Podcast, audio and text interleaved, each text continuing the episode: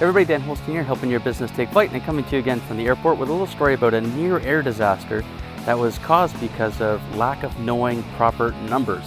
So, what's this got to do with your business? Well, stick around and I'll tell you, you're not going to want to miss this one.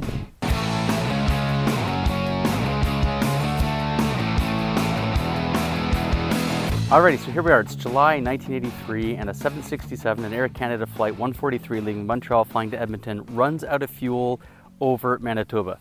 Now, how does this happen? In 1983, the 767 was one of the most technologically advanced aircraft in the world as far as passengers go, and they ran out of fuel. Well, what was happening was they had shifted from the imperial to the metric system, and the plane was supposed to be loaded with a specific quantity of kilograms of fuel but they put that quantity of liters of fuel, which is about half as much fuel as what was needed, and they ran out of fuel at 41,000 feet while flying over Manitoba.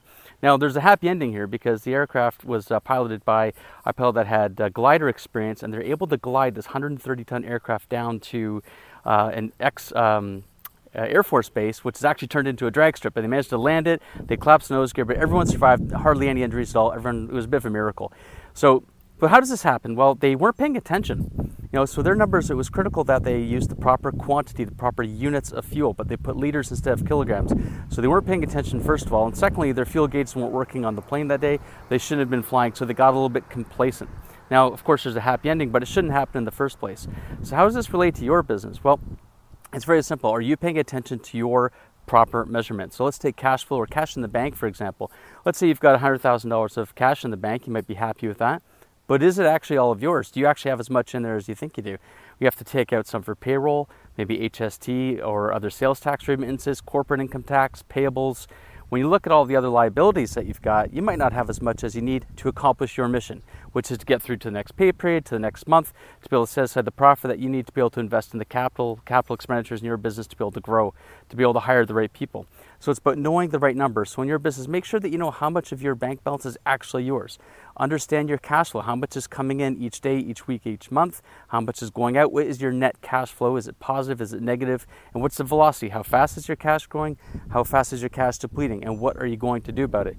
You don't want to have to be gliding into a payroll period or gliding into a, a payables coming up and hoping that you make it. You want to be clear that you've got enough fuel, enough cash to make your mission possible. So that's it for this week. Know your numbers, don't be an air disaster. Don't be a business disaster. Alrighty. Um, if you have any challenges around understanding your numbers, um, what you need to focus on in your business, let me know. I'm resource for you. I'm always happy to help. Just give me a shout or hit, hit me up with a direct message. All right, that's it for now. Have a fantastic week, and we'll catch you next time. See ya. Hey, thanks for listening to our episode today. I hope that you found it of value. If you did, please give us a five star rating.